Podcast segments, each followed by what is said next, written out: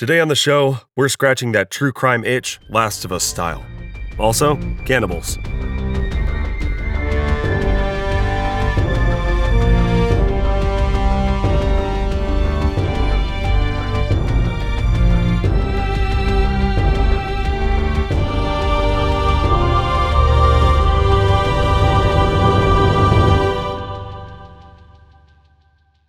Welcome to Lore Party, the podcast that explores the stories, characters, and universes of our favorite video games. My name's Leo, And I'm Lawrence. and today we are finding our way back into the snowy woods of the year 2033. We are hunting the deer, and we are meeting a well dressed older man who seems totally nice, and nothing's going to go wrong, right? We're totally safe. Yes. Abso- absolutely. Ah, shit, it's cannibals again. Not more cannibals. Oh, the Oh, worst. I feel like I feel like we've been talking about cannibals in every single episode that we've done. Uh, so we might as well just bite the bullet and have a full episode on cannibals. Listen, it's what people want to talk about. It's like love, life, travel, eating, eating people, eating what you love, loving the people that you're eating. It's it's relatable on every level. Eat, love, pray, eat, pray, love, but with people. Eat, eat, eat. Okay, so today we're going to be talking about David, uh, the everyone's favorite cannibal, um, but specifically, and I think it's worth mentioning, David and James, who Ellie meets in the woods uh, while Joel is kind of out of commission from uh, his injury. We don't know a ton about them. Like in game, they're pretty mysterious characters, and one of David's things is that he basically keeps what he really thinks and what he really feels very close to his chest, right? Like he, this isn't a guy who is going to monologue about his real intentions for a long time. So part of this episode will be sort of us sharing our ideas and our speculations based on the in-universe lore that we've covered so far. Uh, And, and this is the third episode of Last of Us. So if you haven't listened to the first two episodes, you don't have to, but definitely check them out. They were a lot of fun to record. It's one of our favorite video games, period. I think it's just one of the best games ever made. Um, and we love talking about it. So, you know, check it out. And if you have ideas, if you've noticed some cool little hints and clues in the game and you want to throw those our way and kind of have a have a chat, uh, reach reach out to us, man. We're on Twitter. We're kind of all over the place. So Right. It's like anytime I anytime I do a speculative episode, that's my uh my little disclaimer there. Like this is all speculation, so if you disagree, uh don't call me an asshole. Debate me online like an asshole. catch me outside. How about that? how how about that? Uh, yeah, no. So, and it's true. I mean, ultimately, we might learn more about them in the next game in Last of Us Two.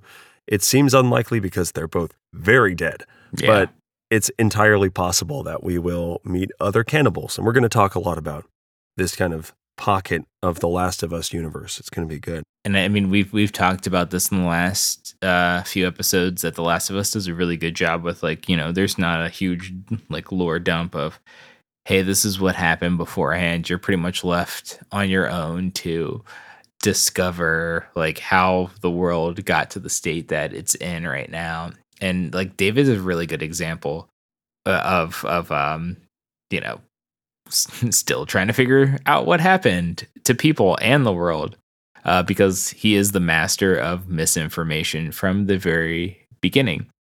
And unlike any other, um, you know, enemy that you've come up against, you know, at all throughout the entire game, David, he's he's much different. He's not this like, oh, I'm, you know, kill or be killed kind of person where you're not you're outwardly aggressive. Like when you first meet him in the forest, um, he pretends to like submit to Ellie's demands. Like she was just like, you know, hey, give me your gun. Um, I need medicine, and he sends his, uh, you know, his secondhand man James to go get some medicine, and he gives Ellie the gun, and is just like, okay, we can sit and talk. And infected show up, and uh, David reveals that he has a gun, like a leg holster, that he's just been concealing this entire time. That's sneaky Pete. Yeah. How dare he? And honestly, it speaks volumes for his personality because he's always like master of mis- misinformation, but always prepared. And it's what makes him truly terrifying in some parts of this game. Well, and keep in mind too, like he he has control of the situation. He has a hidden gun. He doesn't let her know about that. He probably could have killed her, but he is a player of games. He uh he actually gives her medicine, which I which kind of blows my mind because ultimately, like we as the player who spend most of the game controlling Joel, like we owe David our lives in a way because obviously the medicine he gives that that uh James brings to Ellie, that is a big part of why Joel survives. So it's an it's a he's a really interesting character if for no other reason that he kind of ends up being this pivotal part of Joel's recovery. He very much hunts and kind of really, really, frankly, fucks with Ellie, like emotionally and psychologically, and is this terrifying monster that you kind of deal with. But again, exactly like what you're saying, it's not this outward show of violence until, of course, the final confrontations. Um, but initially, he's just a very, he, he's careful, he's calculating again, he came out of that initial, you know, being held at gunpoint by this girl. He came out of it with like food and with an opportunity to find her and hunt her and that sort of thing. And, you know, even to to unpack a little bit right now, we might get into this a little later, just to unpack the whole like helping Joel. He's like very opportunistic. Um Right. Like, yeah. like the the creepy thing about David is like he is a hunter to his core.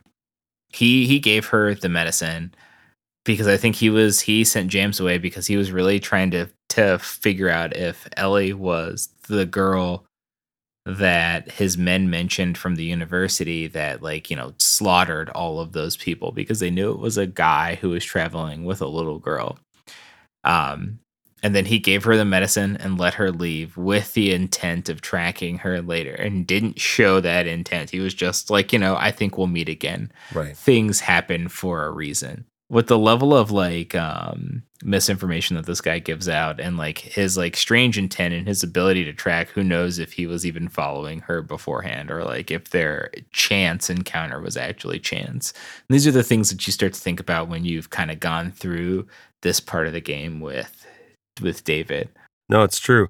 And, you know, what, I mean, like, what do we really know about him? So, even on his like dossier online, it's his age is approximate, but he does appear to be in his like late 40s, maybe 50s. Uh, could look great and be 60. Who knows? The possibilities are endless with the enigma wrapped in mystery that is David. eating people will do that to you you know makes you look it's the- younger Oh The- that that was not an official uh, stance of Lore Party. uh, don't don't do that. yeah. Yes, please. We do not condone eating people at all. No. That's Ac- true. Actually, it'll make you look terrible and we'll definitely send you to jail. So please don't. you you lose a lot of attractive points when you when you go down that road.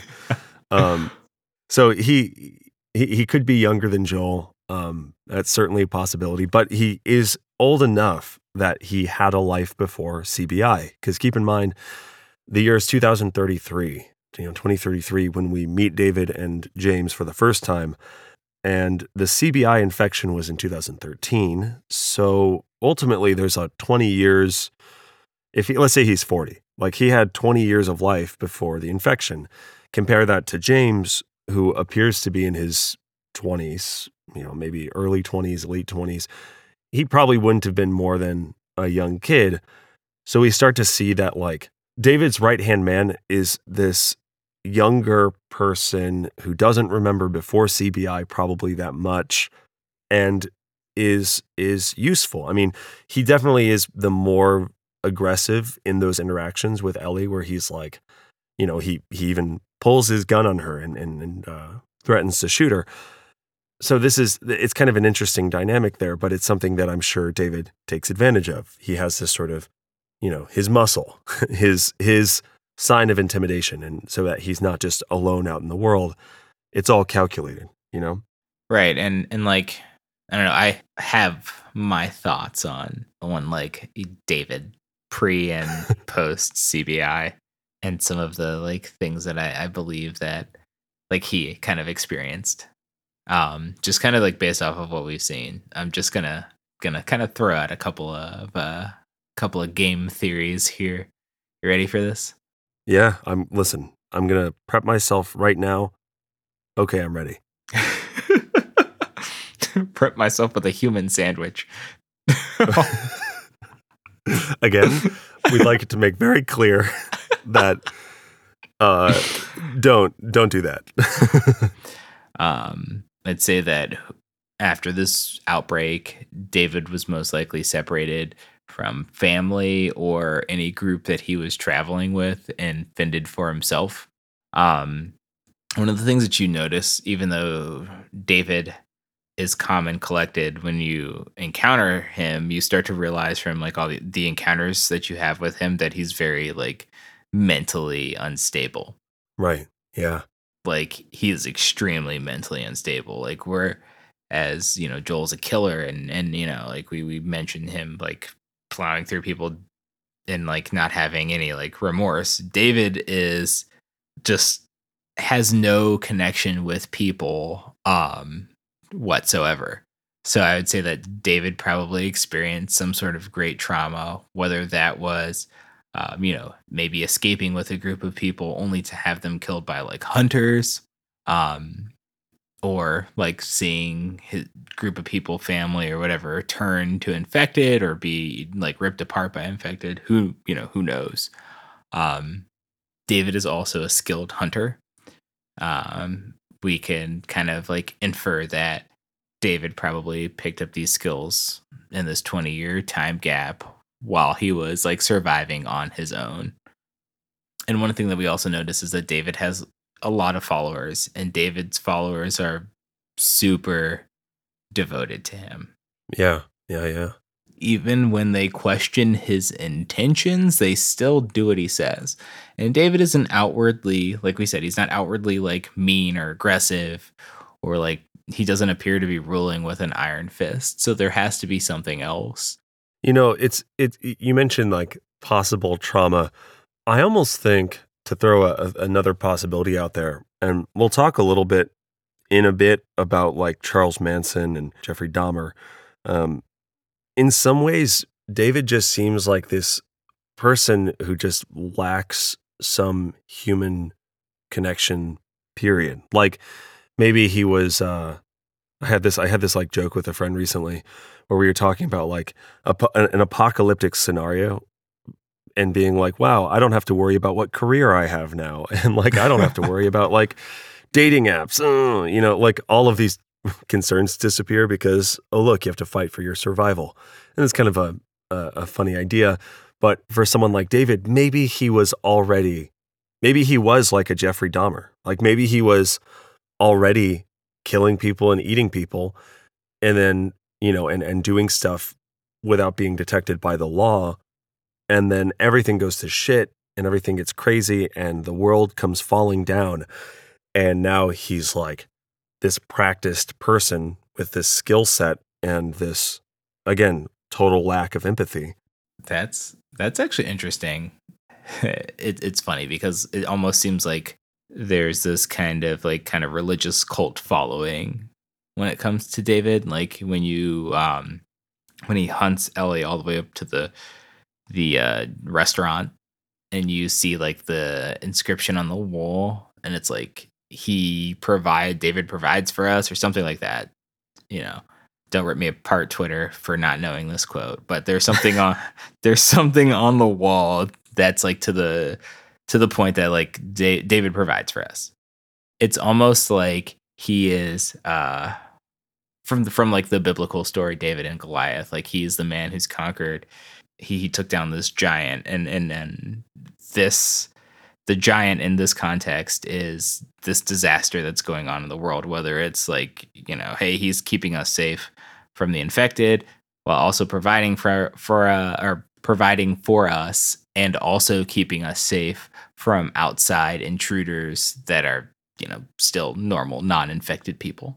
You know, it, it, and anything's possible because he is kind of a mystery. And I remember reading once about the sort of power of group psychology, this idea that one person by himself doing something will never, like, historically just doesn't have a, a high likelihood of convincing a lot of people to join.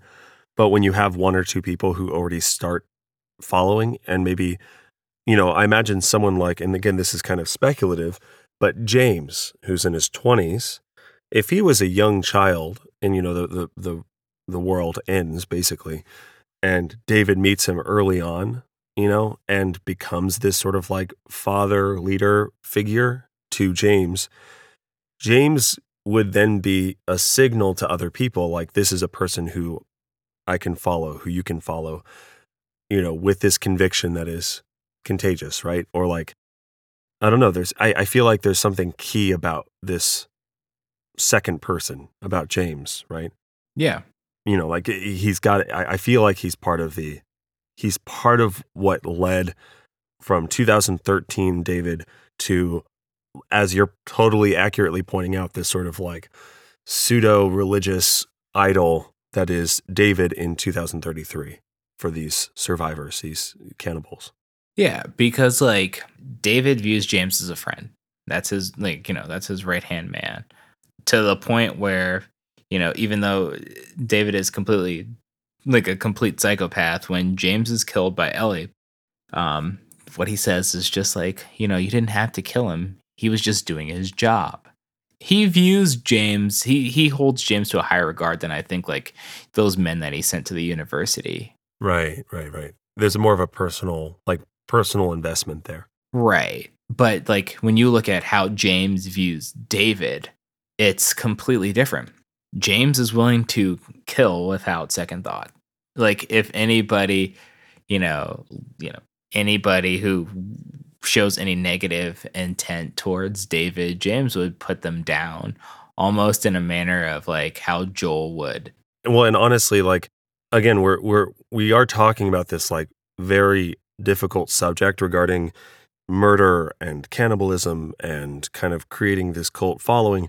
But ultimately, in a post-apocalyptic world, who do you want to align yourself with? Like what what is going to be your highest chance of success and survival? Well, if you have this strong guy who leads a group of faithful, devoted killers, but he does provide for them and he does take care of them, it it makes sense. And you mentioned it in uh, one of the previous episodes that like um, the naming conventions that they give to people to kind of justify their actions. So like how the hunters Right, call yeah. people like tourists. Right. um it's it's because like you can't trust people so trust is important but in our world it's easy to find easier to find than than like their world. Like it's like outside of this group if i'm if i'm excommunicated from this group i will most likely not find anyone else that i can actually trust and i'll probably die. Trust is akin to to uh, life. It's life or death For a solid second, I thought you were talking about this group like Lore Party, and I was like, Lawrence, buddy, we're not going to excommunicate you from. if I like- lose the trust of Lore Party, I will die. I'm like, yo, me too, but like, come on, like, it's not going to happen. I'll have to go back to basic forms of media, like the newspaper. My ham radio hour is going to go live any second now. Um, but it is interesting this kind of comparison of of of our world and the game world because obviously, yeah, Last of Us was created, was written, it was imagined up by people in our world, and ultimately, we start to see some similarities. So I mentioned them earlier, Charles Manson and Jeffrey Dahmer, but it is interesting to use these kind of real world examples to gain insight maybe into the psychology because a lot of stuff happens in Last of Us that I think is like, well, I could not imagine that to be a real thing, right? And Right. luckily, because their storytelling is kind of handled gracefully and, and the they don't have these huge exposition exposition dumps. I, I never really felt myself losing that kind of immersion like I never really felt myself going, "Wow, that's not realistic."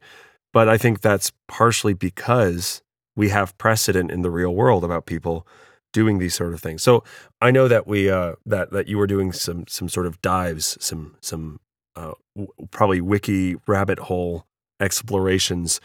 How does Charles Manson kind of fit into this puzzle? Do you think?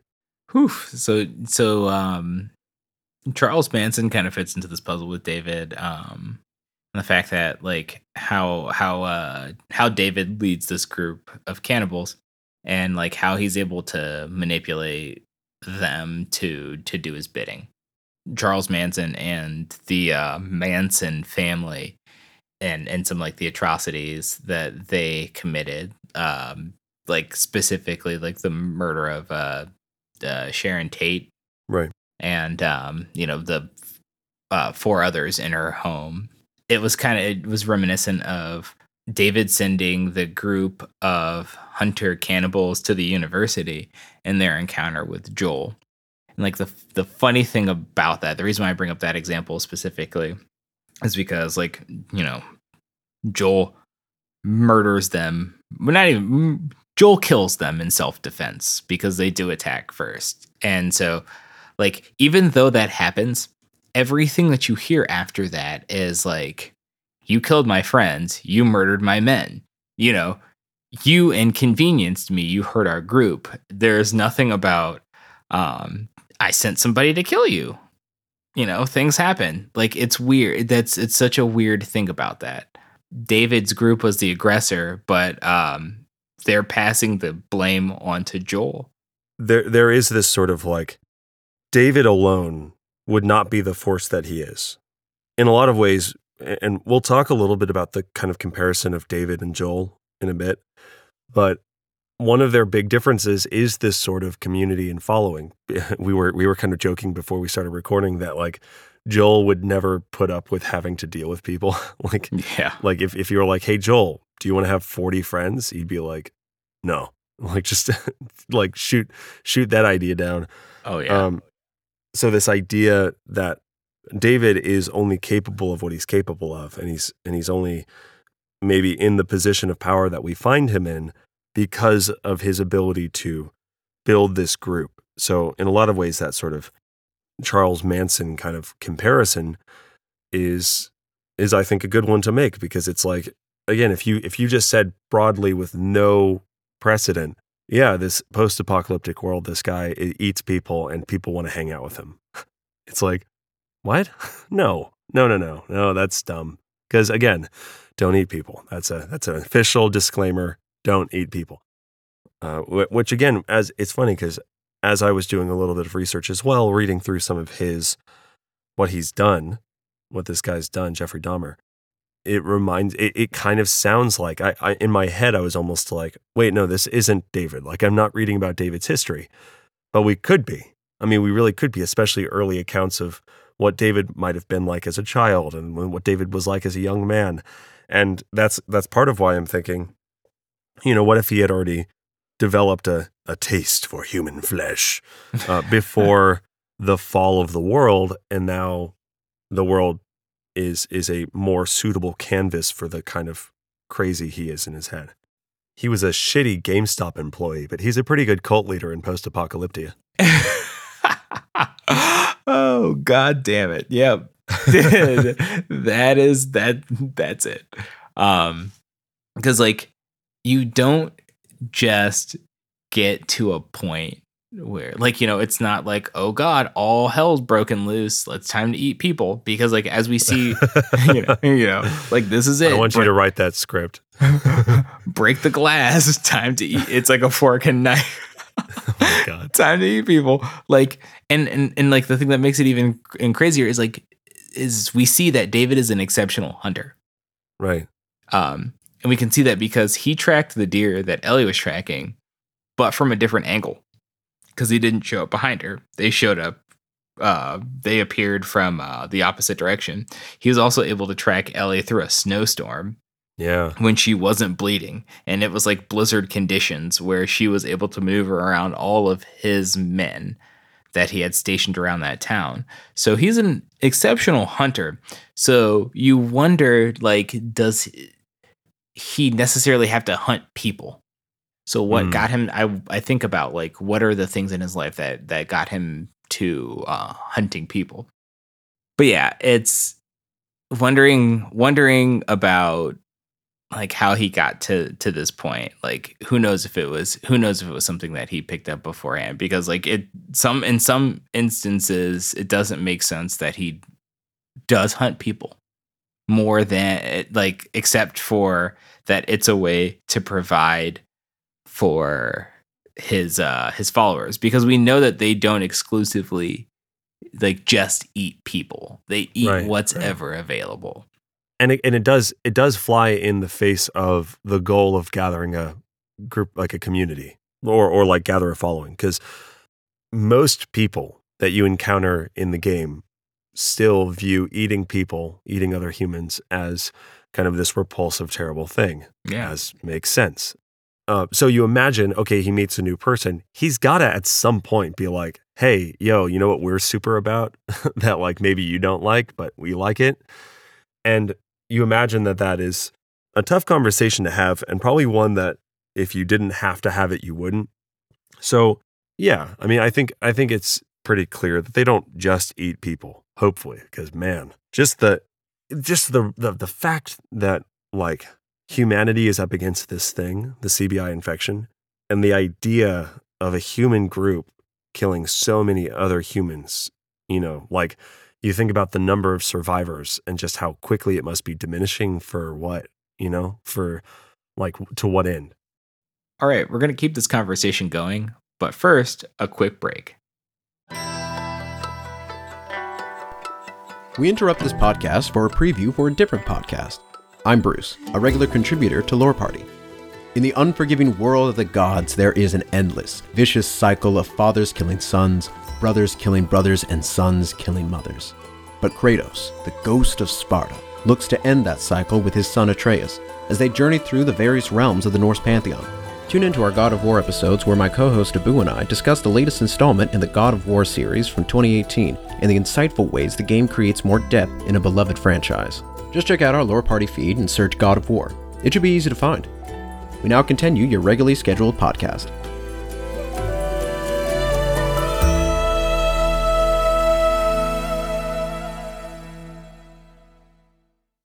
So I, th- I think at this point it's probably good to talk about you know we've we've talked about him and his community his his following um, but the effect that he has on the gameplay and on Ellie as a character as a person is really hard to get a good measure on because obviously like so this happens in winter and like very quickly after you have this encounter and you finally kill Dave and you kill uh, James, after that encounter, the game ends not super long after that. Like, we really don't get to see the full, like, we don't get to see Ellie really talk it out with with uh, Joel in any meaningful way.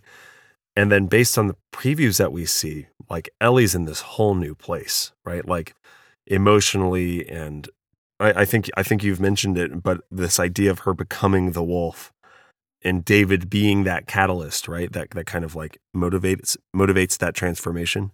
Yeah, like um cuz David effectively hunted her like a dog and backed her into a corner um until uh she had no choice but to like kill him because it was like at that point it was kill or be killed like she showed her fangs and she hacked him to death until Joel stopped her. And the there there are a few things about that that that's really interesting because we talked in our last episode about Ellie um about how she was like the character of discovery and um you know like one of the things that we mentioned was the the quote from the comic book that she uh recited after they killed a bunch of hunters. So like she was experiencing people being killed around her and it was like okay you know killing whoa but like you know not so bad this was different. Because i mean even even before this ellie killed somebody and was it was totally fine. She, shot the guy that was trying to kill joel and was just like hey you need to thank me for that. Um but this was different. Because like before it was just like okay there were clear cut enemies. This man presented himself as you know somebody who uh, had her best interests at heart uh, who really wanted to help her and joel um, but then quickly turned like this man was like he kind of presented himself like joel but you later find out that he's psychotic and he is nothing like him, but he's still like got this kind of like he's still very cunning. Very cunning. So yeah, still he's like he's he's you know he he manipulated her. He like lured her into a false sense of security even when she thought she had her guards up, which is which is it's crazy to say because she was like oh, you know hey give me you know medicine and your gun. I'm in control here. And he's like okay sure. That's fine. Right. But I'm actually in control here. And like you know you try to lure um you know my men away from joel uh we still you know we still catch you. You think that you have like you know the advantage because you've taken down a couple of my men. I still sneak up on you and put you in a cage. Uh you killed james. I still track you all the way to this point and hunt you down. And and it gets it's crazy how close she gets to losing. Like, yeah, I was re- I was remembering the scene where James is holding her down and like they're about to kill her and they're about to, uh, you know, I guess chop her into pieces and and eat her eventually or save her for later. And then she she kind of is like, no, no, you're infected now because I bit you. And the just how close she got to dying is crazy. Yeah. And you're right. It's like this is in spite of her doing everything right you know, like there there wasn't a thing, there wasn't a moment where she like really fucked up, other than maybe like just not killing him. You know, but like I I could see how she would reflect and say, "No, I did everything to, to the best of my ability, and I lost." Like very heartily was beaten uh, in this game of chess, and how that must feel, right? Like how how that must just decimate you. And like it shows it, it's like a it's a good um it kind of pulls the veil from over her her eyes about like how this world really is. Like it's not that ellie had this whole like it's not that ellie wasn't understanding of how the world was. I don't think at that point she was always like you know we're good. We've made it through all of this stuff. We'll be fine. She almost died because she trusted someone for a little bit. Didn't it didn't take much. Right. And so like and then she had to like then she had to kill somebody um like to to literally save herself. And I don't know, it, it, it, like it was, it was just like that was like the first time where we really see this kind of whole transition into the wolf. And even when you you look at the uh, second Last of Us trailer where she's fighting against the cult and uh, she goes to kill the last guy and she puts away the arrows and takes out the machete and just kind of like hacks the guy. It was in a similar fashion to how she kind of finished uh, David. Right, right. Yeah, I mean, I think it'll be really interesting to see how inevitably this experience that she has with David and uh, and James how it affects her, and it'll be interesting to see how it is brought into play in Last of Us 2, whether like directly, explicitly, if they mention it, or if it's just kind of quietly in the background. And again, keep in mind these things because you're so right. Like that scene with the machete in the in the second teaser now sounds and like feels almost heavy handed and its you know reflecting what happened at the end of the experience with David. So, you know, really cool to see that that we're already seeing some parallels and some kind of interesting stuff there. That's awesome. Right. I mean, it just goes to show you that cannibalism is absolute bullshit. Yeah, man. Gee, thanks cannibals. If you're eating people, you're you're already doing it wrong. If you if you if you take one thing away from this, don't eat people. Don't eat people that about wraps it up. We hope you enjoyed this episode, and if you did, please take a second to rate and review us on Apple Podcasts. It really helps us grow the show. And be sure to connect with us on Instagram and Twitter at lore underscore party. Thanks for listening, and we'll catch you next time.